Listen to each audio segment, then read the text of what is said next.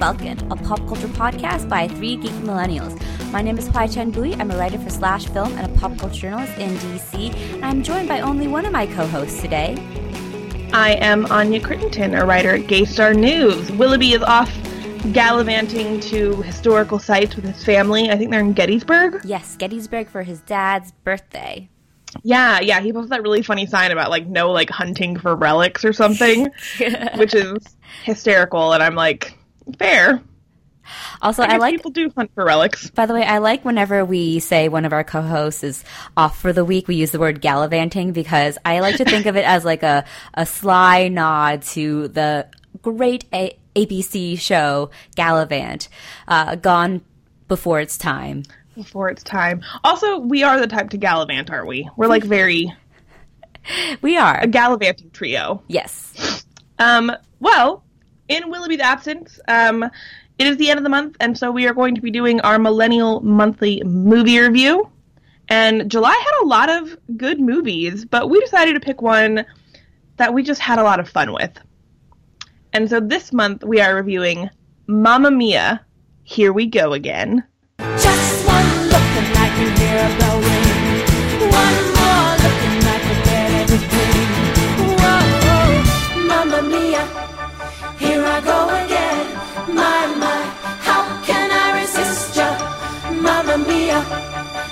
Does show again?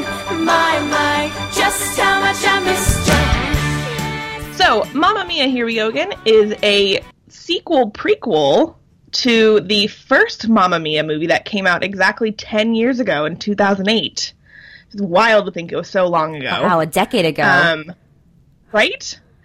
And the first movie was based off the jukebox musical um, on Broadway, which uses all ABBA songs, which is why, like, half the reason it's so fun alone. Like, and so the second movie is, like I said, a sequel prequel. The sequel part, we see um, our young heroine Sophie, played by Amanda Seyfried, getting ready to open up the Hotel Belladonna on the Greek island Kalokairi. And she's getting ready for the big opening party, and her dads are there, and her aunts, Tanya, and. Oh no, I forgot Julie Walters' character name. Uh, I know Tanya because they're always chiding her, being like, I Tanya! mean, that's true. I mean, do, we, do their names really matter? All we need to know is that this is a star-studded celebrity um, movie, and I just called them Christine Baranski and Julie Walters, anyways. That's but fair. she That's plays um, Julie Walters plays Rosie. Rosie, that's her name. So that's the sequel part of it. Um, Sophie is getting ready with her three dads and her aunts and Sky to open this hotel. And the movie is interspersed with a prequel story where we see a young Donna, Sophie's mother, played by the lovely Lily James, and her discovery of this Greek island and her romances with Sophie's three dads, Bill, Harry, and Sam. So it's chock full of ABBA music, fun performances, lots of Greek sunshine, and what did you think of it, HT? I loved it. So I actually loved it much more than the original. Um, so little uh, pretext before going into my little mini review of Mamma Mia, Here We Go Again, is that I was kind of disappointed by the first Mamma Mia because I had just seen the stage version of Mamma Mia and it was just, it was so fun. It was so bonkers. I saw it at the Kennedy Center It in is. DC and even though it was a tour group, I had the time of my life. Um, and it was the, I think the reason that it was so successful and so like um, strong had such a strong impact on me was because it really in, it really encouraged you to just like get up and dance and sing along to all the ABBA songs that you know and love. Um, my mom is a huge ABBA fan, and when I was young, she had this greatest hits al- al- al- album of ABBA that she would play in her car every day. We would for like a good year. So like every day it was just like ABBA on repeat, and I had a great time listening to all those songs, and it was just a nice sort of flush of nostalgia seeing that on stage and seeing everyone. It's such a good It's stage such a good musical. stage musical because it's It- interactive. like you're saying, it's just so much fun, Yeah. and you just kind of like dance in your seat. The dream sequence is bonkers in the musical, like that's not in the movie. right? Yeah. But yeah, there was that weird dream scene. I remember when I first saw it, and I was like, "What is happening?" It was the one where they get high, right? Yeah. No? Yeah. Yeah, I think so. It was like, yeah, it was wild. You can tell all the actors are just having so much fun. And I felt like that was kind of missing in the first um, Mamma Mia movie, which cast this great star studded cast, including Meryl Streep, Colin Firth, um, Bill Skarsgård, Pierce Brosnan, Amanda Seyfried. Stellan Stell- Oh, sorry. Not Bill. I'm thinking it right now. Stellan, the first Skarsgård. Well, and also his name in his name in the movie yes, is Bill. that's true. So Stellan Skarsgård, and um, it was uh, so so star studded. Uh, but it felt like it was just going through the motions of what made the first the Mamma Mia stage musical so fun to me, and um, I felt like it wasn't filmed quite that well. It just kind of felt like point and shoot and everything.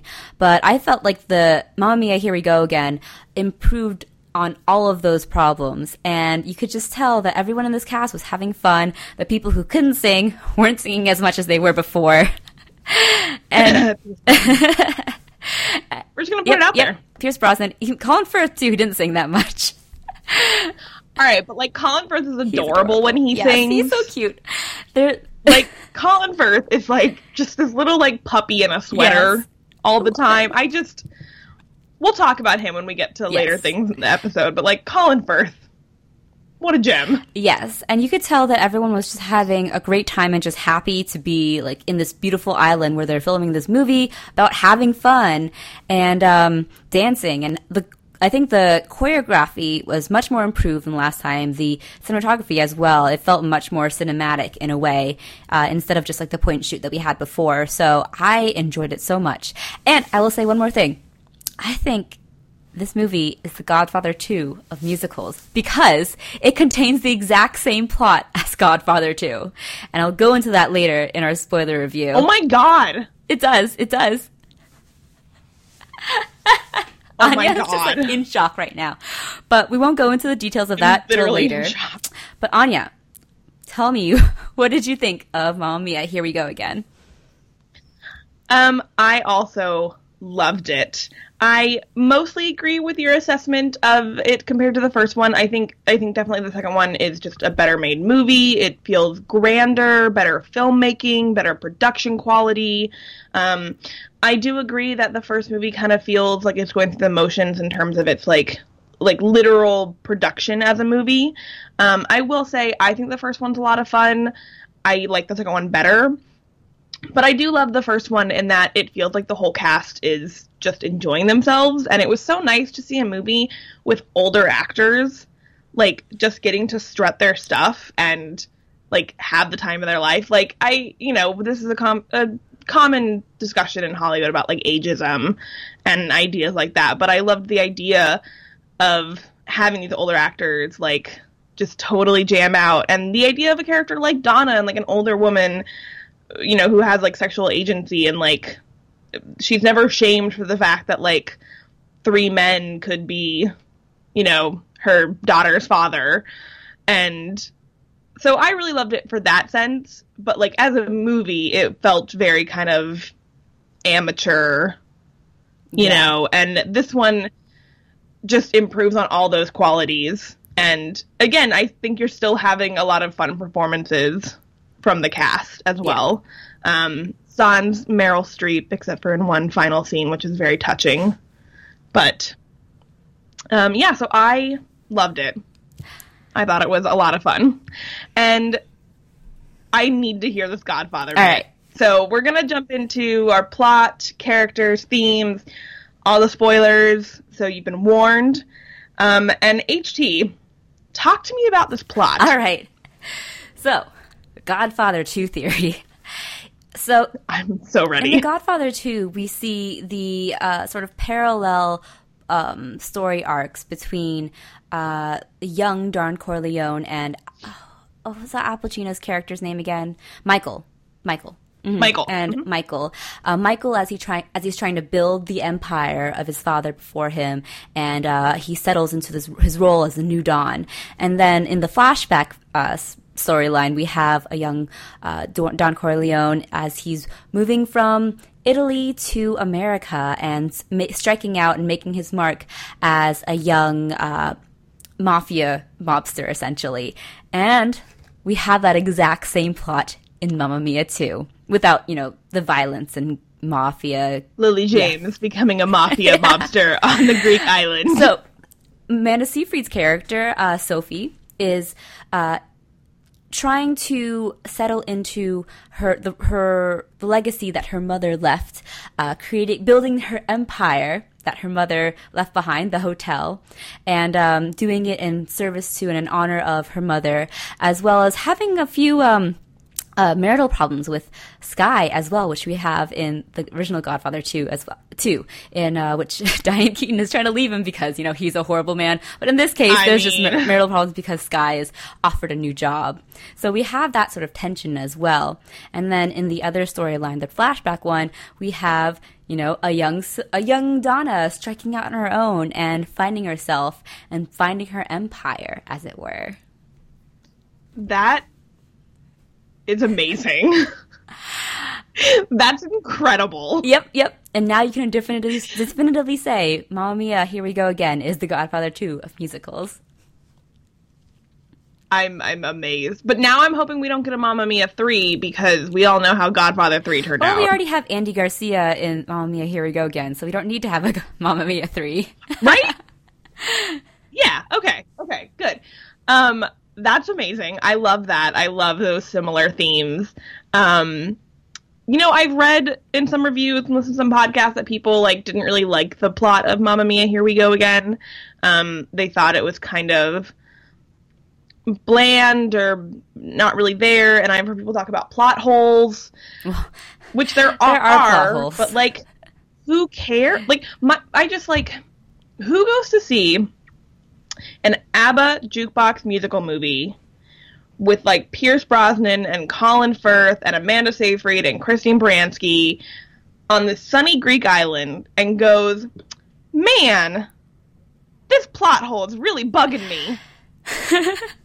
Just who who cares? Who I think the plot holes honestly make it better because it feels like this movie has ascended beyond needing Right? a coherent plot. a logical Yeah. plot? Yeah. And like people who are criticizing its plot as being boring, well, look, it has the Godfather 2's plot, so now you're criticizing Godfather 2. How boring? How boring can exactly. it be? Exactly. Really? So structurally, it works fine. Can- canonically, it's a whole mess, but who cares? cares? And it's like, you know, people often use the whole excuse of like, it's a musical, its plot doesn't need to make sense. And like, I agree and don't don't agree. I think like we shouldn't give musical the pass for like bad storytelling just because they're musicals. Mm-hmm. But I don't think this movie is about. I don't think it's bad storytelling. I think like you're just saying, it's it's just ascending what coherency should be, and it's just a fun summer romp and. I think the thing about Mamma Mia, Here We Go Again is that it's not even about the plot and it's not even about the characters, but it's about the star power of these actors. I feel like that is what makes this movie so great is that it's, uh, Meryl, it's, well, not Meryl Streep anymore. It's, uh, Cher coming in and basically using this as an excuse to be like, hey, I also released a whole co- album of ABBA covers. amazing. But I think it's uh, you know Colin Firth dancing. It's Pierce Brosnan moping away and having a shirt slightly undone. it's about Amanda Seyfried looking gorgeous. It's about Lily James being luminous.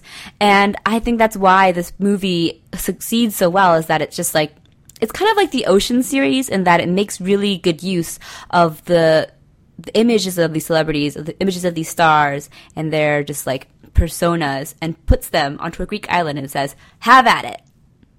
Exactly. Exactly.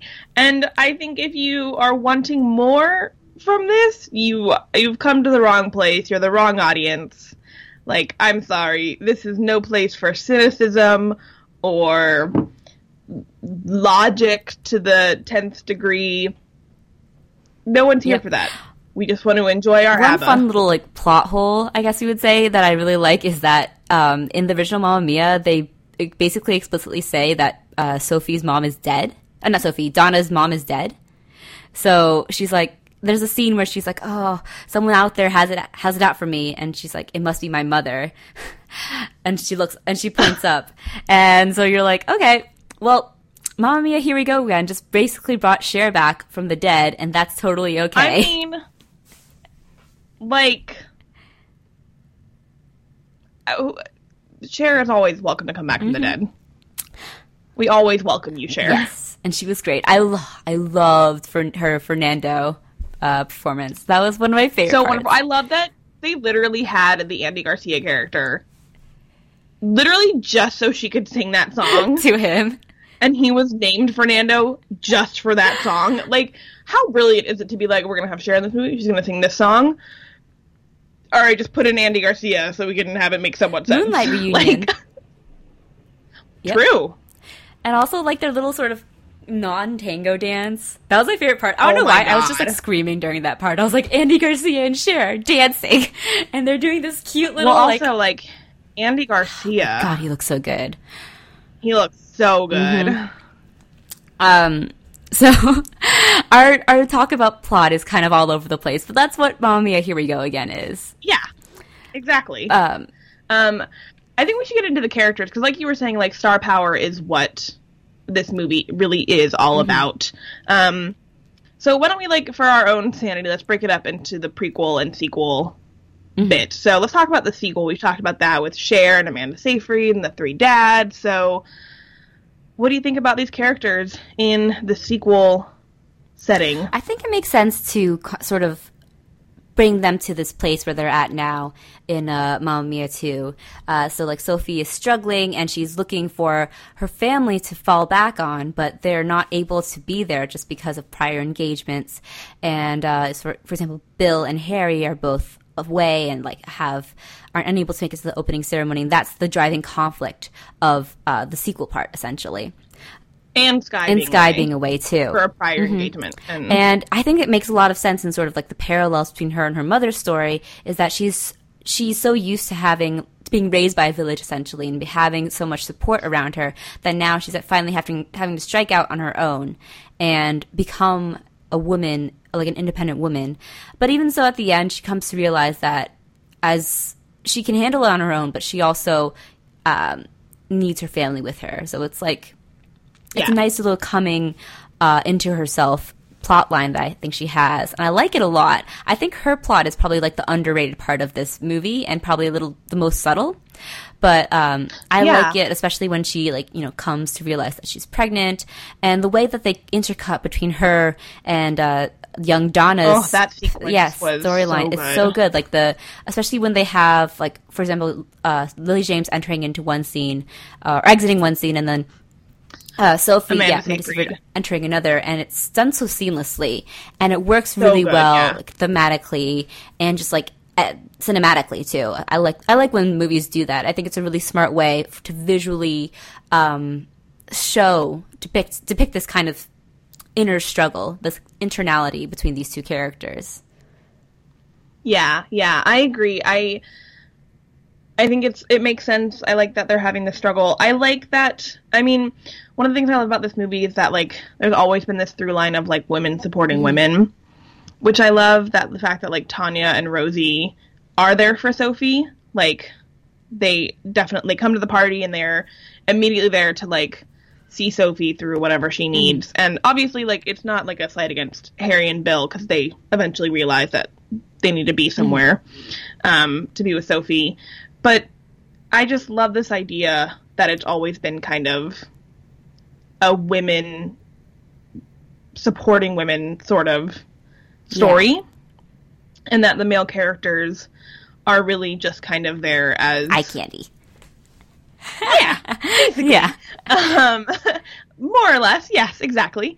Um, and I just, I've always really loved that um, about this movie, and that its positivity um, depiction of these, these kind of relationships, and the fact that like Tanya and Rosie are like, they're her aunts because they were her mother's, they're her mother's best friends, um, but they look after Sophie like, you know, they're like blood relatives. It's that idea of like your family is who you make it, and.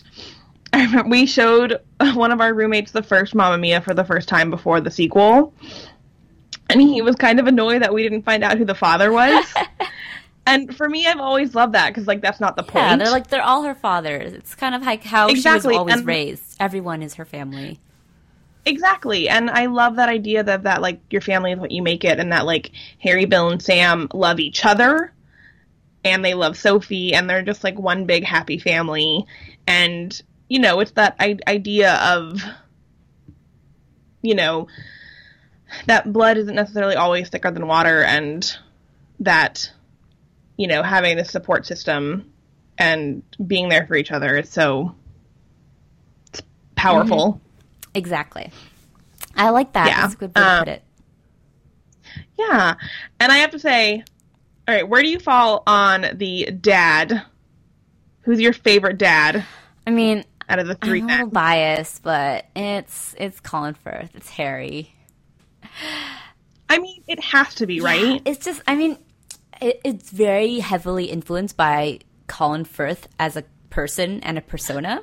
Same. Yeah. And I think that the second movie actually utilizes that a lot more rather than um, going with what the show had canonically, um, or like the original play and the original movie. So I think in the original, the first movie at least, or the play at least, uh, wasn't Harry gay? Like he was revealed to be gay at the end. Yeah. yeah, it's in the movie too. Yeah, yeah, it's in the movie. But I feel like they kind of just drop that and on me, here we go again. And it's just Colin Firth being a fuddy duddy. And it's yeah. just, it, you never really. I mean, I, I'm going to presume that he's that he's Yeah. gay because they revealed him to be gay at the end of the first movie. But like, it's not important to see Yeah. him with other men. Like, that's not the role he's yeah. fulfilling here. Yeah, Um, but I think that definitely, I- I- yeah, he, Colin Firth kind of overcome, overwhelms the character in a sense. And He's just Colin Firth. Firth. You can't not love him. Right, and he's always been my favorite too, for that reason that he's Colin Firth. And he's like the fuddy duddy English man who's like not spontaneous so- and he's always talking about being spontaneous. And he's so and- cute. Like he has so many good moments in this movie where he's like, "I told many, many people," and then his little dance at the end when he's, I just, I, I can't get over it. I love it so much. I, Colin Firth is a gem. We are so lucky to have Lucky him. to have Colin Um, Firth as a as a man and as just like an idea. Agreed. Agreed. Um, so I totally agree. I also really love Bill. I think Stellan Skarsgård has a lot of fun.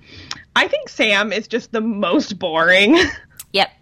both in the in the flashbacks and like Pierce Brosnan. Nothing against you, Pierce Brosnan.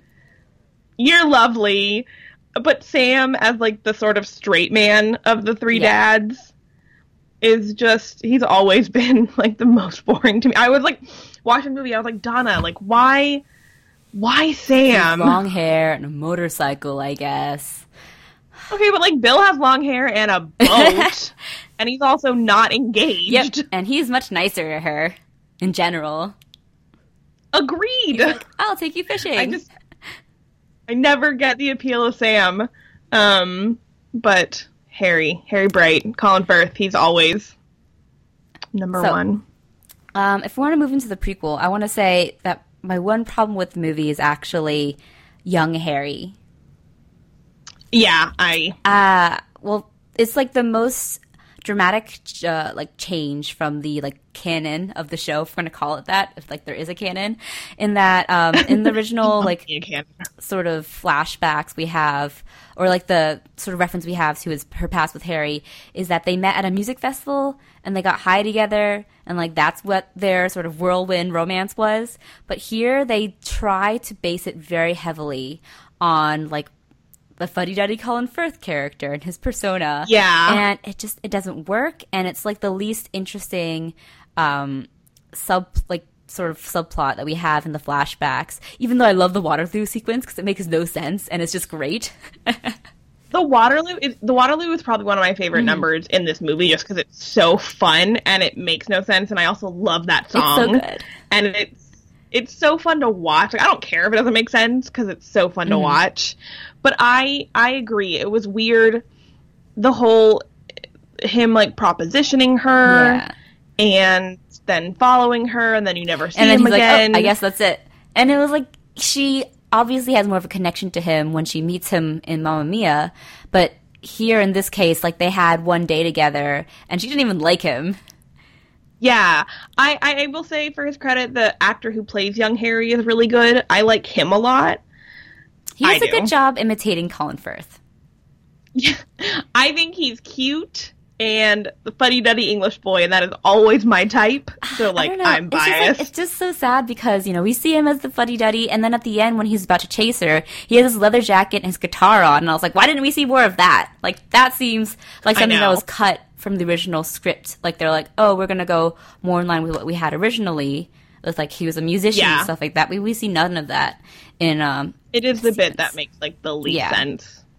I don't know. I'm just Yeah, like I have a agree. lot of, I have a lot of um I'm very protective of Colin Firth, and I think they did him an injustice with young Colin Firth. I I completely agree. I think young Bill is easily Oh, the best. agreed. Because again, Sam is boring and he's also a jerk. Ugh. Yeah.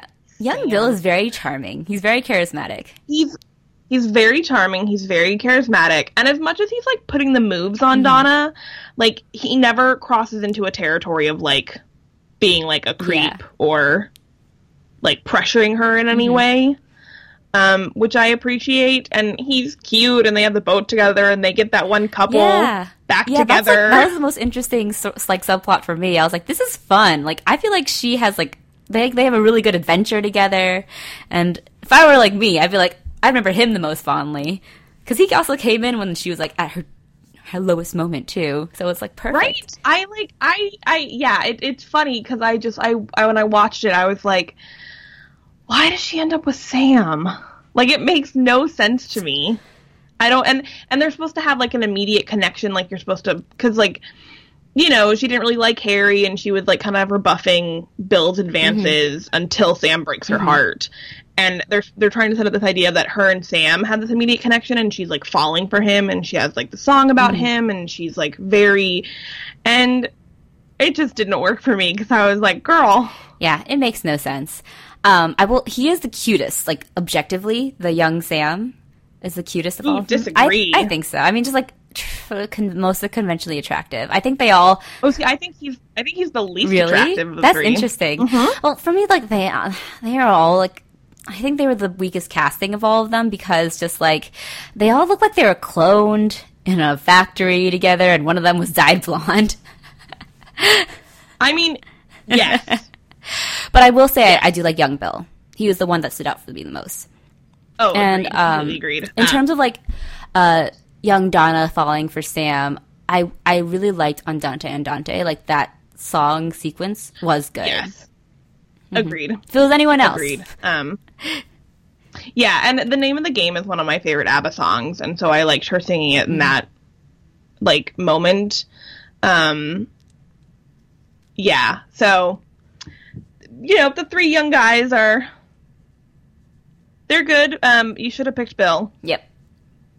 It was the obvious choice. Come on, they had the best scenes should together. cast someone who looked more like young Colin Firth instead of just like That too.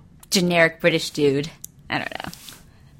I'm just like I'm just really upset. HT has a lot of feelings about how you portray Colin I'm really Firth upset. He was so beautiful when he was young. They couldn't find someone at least like similar looking. Like you know, across the universe, they went. Uh, they went for that huge casting call to find someone who looked just like a young Paul McCartney, and Mm-hmm. he actually did pretty well in that role. They could have done something like this for Colin Firth. He deserves that much.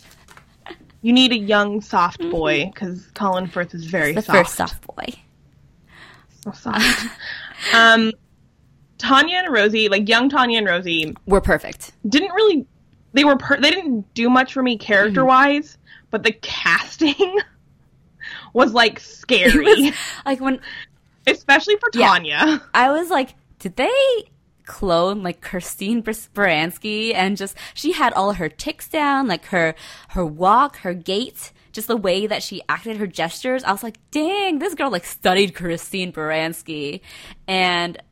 And the one thing that was really funny to me is like, no way that these women would all keep their same haircut for like 40 years I know. but it really worked um, in terms of just like the style of the 70s but i also like that it kept the continuity and just like made me like do a double take every time young um Same. i'm just gonna call her young christine baranski came on screen she was so good her little Yeah. wink No, I, I agree. It's, it's she is really good. She was the best like between Ro- Ro- uh, Rosie and Tanya, like she was definitely the best. I will say the whole like the plot bit of like Rosie having the immediate crush on Bill because they have the thing in the present was kind of I, I didn't think they needed that necessarily. know. I kind of like that. I Um, feel like it gave her a little bit more of a character rather than just being like the Greek chorus for Donna. there already is a literal Greek chorus. I love that about this movie that there is a literal Greek There is chorus. great. Um, I think for me, it just kind of like I was kind of like eh because it just made her seem like this like. Uh, like sort of desperate for a guy and she can't get one Oh. because she's not as pretty as Yeah. Donna and then she just eats all the cake and it just seemed to be this kind of caricature of like a woman pining after a man and then I'm gonna go eat, eat a lot of cake because I'm Yeah. sad and I don't know. I mean, I actually That I thought it was like a fun bit sort of thing, like fun little Yeah. like recurring joke that they have across timelines because then they have Julie Walters eating all the cake later and it has like it's some fun moments. I didn't think it was quite It is. I mean, harmful. I, I thought it was like a fun bit of character building for her for uh, Rosie. for Rosie. And um, although it does like make it kind of weird that it means she was pining for this guy for 40 years, or maybe it makes it more romantic. I don't know. I think it makes Oh, it yeah. weirder. um, but I mean, I, I will like for me, like it wasn't really necessary, but I will say the actors definitely Mm-hmm. sold it, and like they made me laugh. Like they sold the bit, even so. Even when it wasn't my favorite, I was still like enjoying it because they were clearly like giving it hundred and ten percent. Them, that's what I Um, liked about this movie. They're all just like giving it their all, even though it was an excuse to party. They never half-assed it. Never, never. And that brings me to all right. It is time. I need to wax poetic about Lily James. So I've loved her since Downton Abbey when she first like burst onto the scene. And then she landed the role of Cinderella. And if I thought I was in love with her before, when I saw her in Cinderella, oh my god, it was like a game changer she is just one of the most luminous, magnetic, effervescent, beautiful actors we have right now. She is such a joy to watch on the screen in everything she does. Everything. Even when she's underutilized in Baby Driver, you're still like, look at you. Like, you, like, burst with joy and charisma and light. She was also severely underused in Darkest Hour, but like everyone was compared to Gary Oldman. So Gary Oldman yelling in a fat Yep. suit. Um, and gosh, like seeing her, she just like had the time of her life with this film, and like the the character she gave Donna and like the life she infused in her was it was so much fun Mm-hmm. to watch. Like I could watch the escapades of Donna forever. yes. She was definitely the best part of this movie and what made it so successful. Uh, and it's interesting because she's the one part of it that I was talking earlier about how this was about star power and everything. She's the one part that wasn't really the star power because, like, let me explain. She doesn't have quite the brand and like the the reach that all the other like older actors do. And it's Yeah. it's solely on the power of her performance and she nails it. And what I love about it is that it's not an imitation of Meryl Streep in any sense. She creates a whole new character and yet it still feels very much in the spirit of what Meryl Streep first originated in Mamma Mia. And she is just yeah, like all the adjectives that that um Anya said. They all apply, Yes. right? Like, Oh, I'm going to add one more in. Effulgent. ooh, that's a good It's, a, one. it's one that I definitely drew from Buffy the Vampire Slayer. amazing. Yes, and I think that she is that she is that character. She is that performer, and um, yeah, and I loved her in this. I actually was not quite as enamored with her as I as you were up until now. But now, after Mm-hmm. watching Mamma Mia, I was like, I understand. She is just so good in this. you get it Yeah. right and like and that talk about like star power and how like she doesn't quite have that brand yet and it's true because she's still kind of like you know she she has a place in hollywood now but like i think this you can see now like the star power she's going to have like this girl is going to be something like very special in hollywood i think to uh, borrow a an example from a previous sort of thing I mentioned, she is De Niro in The Godfather 2, which was also his um, his breakout role. Oh my god. Hey, I yeah, I would argue that Cinderella was probably well, I guess Downton Abbey and Cinderella, but like I think this is putting her on more, even more maps, like outside of like the princess. Like you can now see Yeah. her like doing all sorts of Yeah, things. people definitely Um, also- underestimated Cinderella because you know it's a Disney princess movie and it was a live action adaptation in the trend of all the Disney live action adaptations. So people just kind of write it off or don't even see it at, at all. even though it's And phenomenal. it's definitely a more interesting take on the adaptation than like say Beauty and the Beast, which had a really wooden Yeah. Emma Watson and was basically shot for shot from Beauty and the Beast. Yeah. Like Kenneth Branagh actually like really tells the story in like a new layered way in I Cinderella. liked, yeah, Um, it definitely delivered that sort of um, story of domestic abuse that I think Mm-hmm. was not quite as clear in the original animated movie and made Yeah. it much more like brought into that modern context in for Cinderella in the live action Cinderella. Yeah. Agreed. Um, and it just goes to show that like Lily James, uh, you know, for me, it's definitely she's definitely popped since the beginning, and gonna be sound shallow, but like also she's just beautiful, beautiful woman. like inside and out. Like she just really shines as a star. Um, I, I I'm like gushing. I cannot stop gushing about her. She's just so wonderful. um, but yeah, no, I agree. She's the best part of the sequel by Yep. far. Her and all her outfits, I just like I could watch her parade in like 70s outfits for uh, 2 hours, which, you know, I could totally do that. Of which she just looks so good. I mean, she's a beautiful woman. She pulls off everything because she is a beautiful woman. And uh, honestly, like a lot of her her storyline is uh, she gets away with a lot of things because she's a beautiful white woman. Fair. But it's okay because it's Lily James and she pulls it off. Speaking of her looks, I just so the guy at the boat who always comments on people's like light driver's license Yes. pictures or ID photos and like how they used to look better and stuff.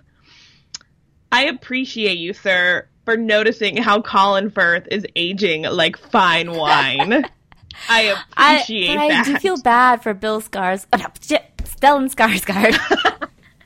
Stellan Skarsgård because you know he's not that badly aged. Maybe not No, as I don't think so. well as Colin Firth, but you know, No, I don't think so. I think it, it it's less about like putting the other people down for how they're aging and more just like noticing that Colin Firth is just like this angel. is. He's a beautiful man. gracing us. Um, also, I like that bit where Bill realizes he has to go to the Greek island, and we're seeing his twin brother at the like award thing, and I didn't realize I had no idea he had a twin brother. I was like screaming at first, and I was like, "What is I know. happening?" I, I was so confused. Like me, I saw it with my cousins. We were all just like, "What's happening? Did, did Stellan Skarsgård gain that much weight? What's going on?" And it turned out it was. I think it was Stellan in like a fat suit doing that. it was him in a yeah, fat but suit, still, yeah. it was just like that was a big twist that I didn't expect. Yes, I was like, "What?" Mamma Mia, throwing those plot twists. Exactly. But yeah, Um, but yeah, so all fun characters. Lily James shines bright. Um, let's move on to talking about the themes of this movie, which we have touched on a little bit. Um, and I think the biggest one probably is motherhood. yes. Um, do you have any thoughts on how they explored motherhood in this film? Um, I like that they bring Cher in to be to, and it's like kind of about all these women who are not quite ready to be mothers in a sense, but accepting that finally after m- many trials and tribulations. And but in the same in the same sense, Cher is the last one to really accept it. Uh, Donna and Sophie are come to accept that and come to like embrace it in a sense, um, in a much like a more organic way than Cher's just kind of drops in. She's like, okay, I guess I'm a great grandma now, uh, which is like, which is fine because it's like just the whole movie really is just a lead up to a Cher concert in, in any ways. But um, yeah, it's I like that theme of motherhood and also the theme of just like it takes a village to raise a child and uh, Yes. how that family is everyone who you know you grew up with or you who love you and that's that's the the real the real message I think of this movie which I love Yeah, no, I agree. I think some of the most powerful scenes in the movie for me, two specifically, was the scene where Donna is giving birth to Sophie. Um, and Lily James is just she gives a great performance and with like um the older Greek woman who supports her and you know gives her the place to stay and helps her deliver Sophie, and that scene kind of intercut with Sophie and what's happening in the present mm-hmm. day, and then Meryl Streep's one moment in this film is she gets a solo singing a song when Sophie is baptizing her and Sky's baby.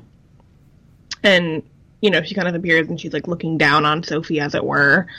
And I don't know, I just thought those moments, those two moments in particular, were just very touching mm-hmm.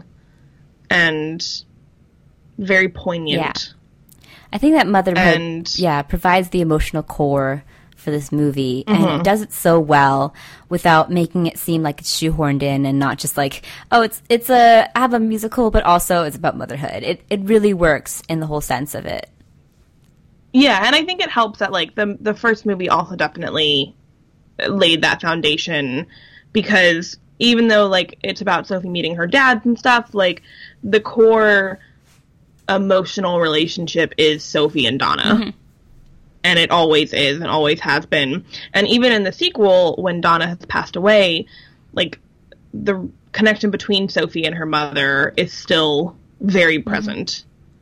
And you know, I think that thread um, is really good. And even with young Donna, you know, like Sophie's like not even an idea for her yet until the very end of the film, but like once she does become pregnant, like I don't know, you can immediately get that emotional kind of foundation with her performance and the way that she carries herself and the future she envisions for herself and her Yeah, child. and it's all wordless too, which is another um, yes. great performance by Lily James. It's yeah, it's wonderful. And I do like that Um, they, they kind of um, sort of plant some seeds about her ideas of motherhood with her strained relationship with her mother, who we never see till the end, but it, it casts a large shadow. And I think it's interesting that it's it's sort of imp- suggested at the beginning that she never had a great relationship with her mother. She doesn't really want to be a mother at that time, but and yet she is ready and willing to like embrace that motherhood immediately. Yeah, I think you know another theme that really struck out to me um, is the idea of for those that you love and care for, like one of the biggest things is just to show up. It's that thing you hear all the time about like just showing up for people is like a huge mm, mm-hmm. step. And when we first meet Donna, she's graduating from college and her mother didn't mm-hmm. come. Her mother didn't come to see her graduate, to see her kind of you know, make this big accomplishment. And throughout the movie, throughout the flashbacks, we get the idea of that like Donna's mother like isn't, you know, present in her life and isn't kind of supporting her, like taking an interest or showing up. And that's kind of the whole thing is Donna is like she, she will always be there for her mm-hmm. daughter, will always be there for Sophie. And we see that in the first movie. And then in the present scenes, we see it with Harry and Bill Yeah. Deciding that like even if they have prior engagements, like they don't matter as much as showing up for Yeah, Sophie. that's the whole climax of the And- movie. It's like and yeah, Sky, The climax of the movie, like they they show up as long as like half of the village of like Integration Village, and it's it's so it's so fun in terms of just like pure entertainment, but it also works thematically so well.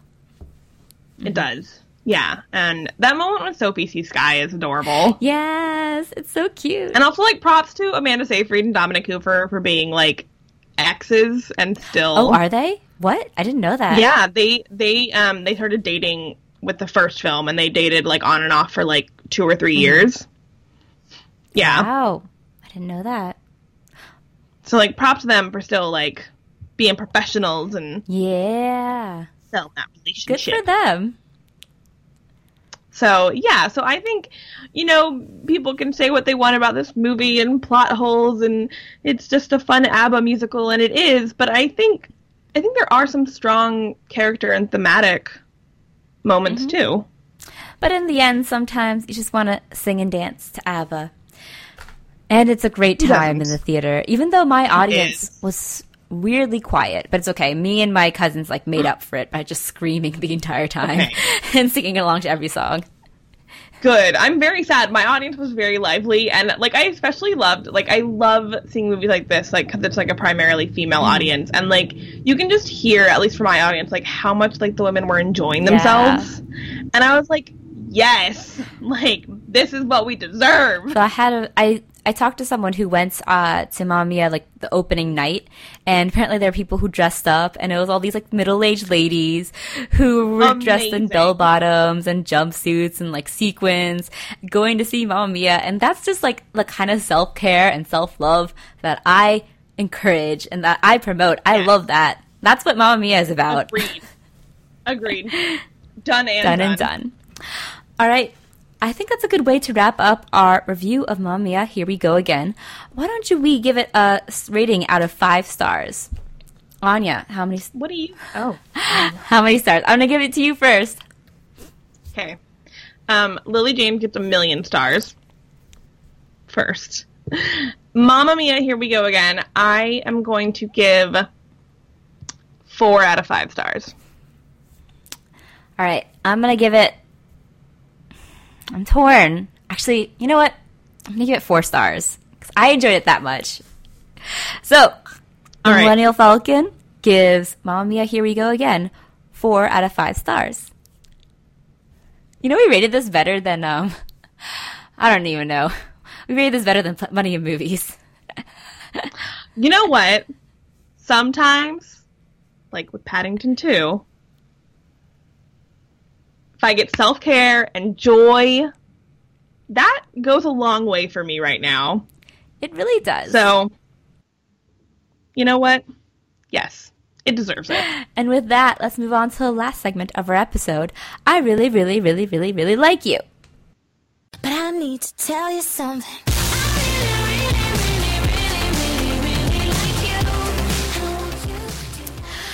Anya, why don't you start us off? What's your really like this week? So, yesterday I saw one of my very favorite musicals on stage for the upteenth time. Many times. Probably too many to count. I see it on Broadway and I see it every time it tours. It's, just one of my favorites. Um, I have it like memorized word for word. It's so magical. But what made yesterday's performance so special is that in the lead role of Belle was Susan Egan.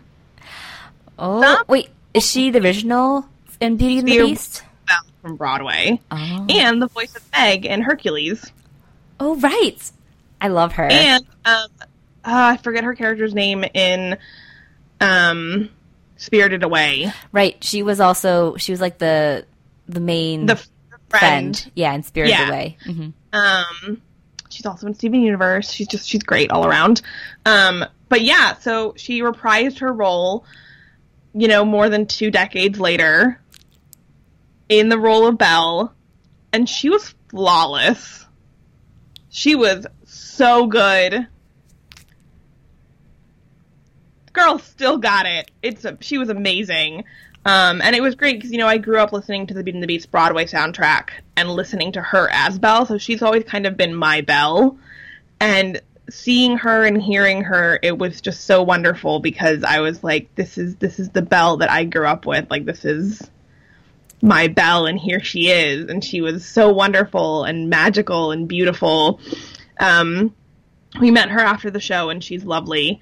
Of course, we took a group photo with her and my dad managed to cut me out of the photo. No. It was hilarious. It's so funny. It's okay because I'm actually seeing Susan Egan in a couple weeks when I see this Broadway Princess Cabaret show that she's part of with other Broadway actresses like Laura Osnes.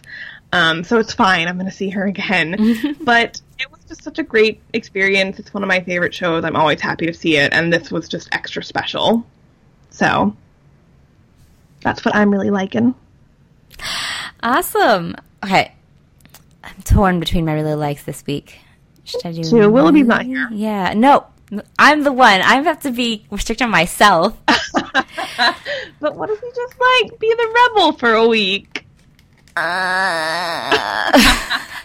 So funny.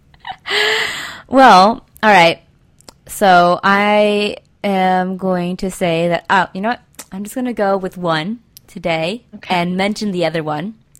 Uh, I went to a Kesha concert yesterday, and it was the time of my life. I had so much fun. She's a great performer. Macklemore was a surprisingly good hype man. And my really, my real really like this week is Mission Impossible Fallout. Yes. Ooh, it is good, guys. I'm trying. I'm not going to go into spoilers because Anya has not seen it yet, but it is a fantastic action movie with just like spectacle loaded on, on top of spectacle. Everyone just giving it their all. Christopher McQuarrie brings it again in terms of like how cinematic and great this film looks, and just like the suspense is like so taut and so well um, constructed. Oh, the action sequences are great. The plot is actually surprisingly coherent and great too for a Mission Impossible movie. Amazing. That's Yeah. shocking. And uh, Tom Cruise is just an excellent action star and kind of the.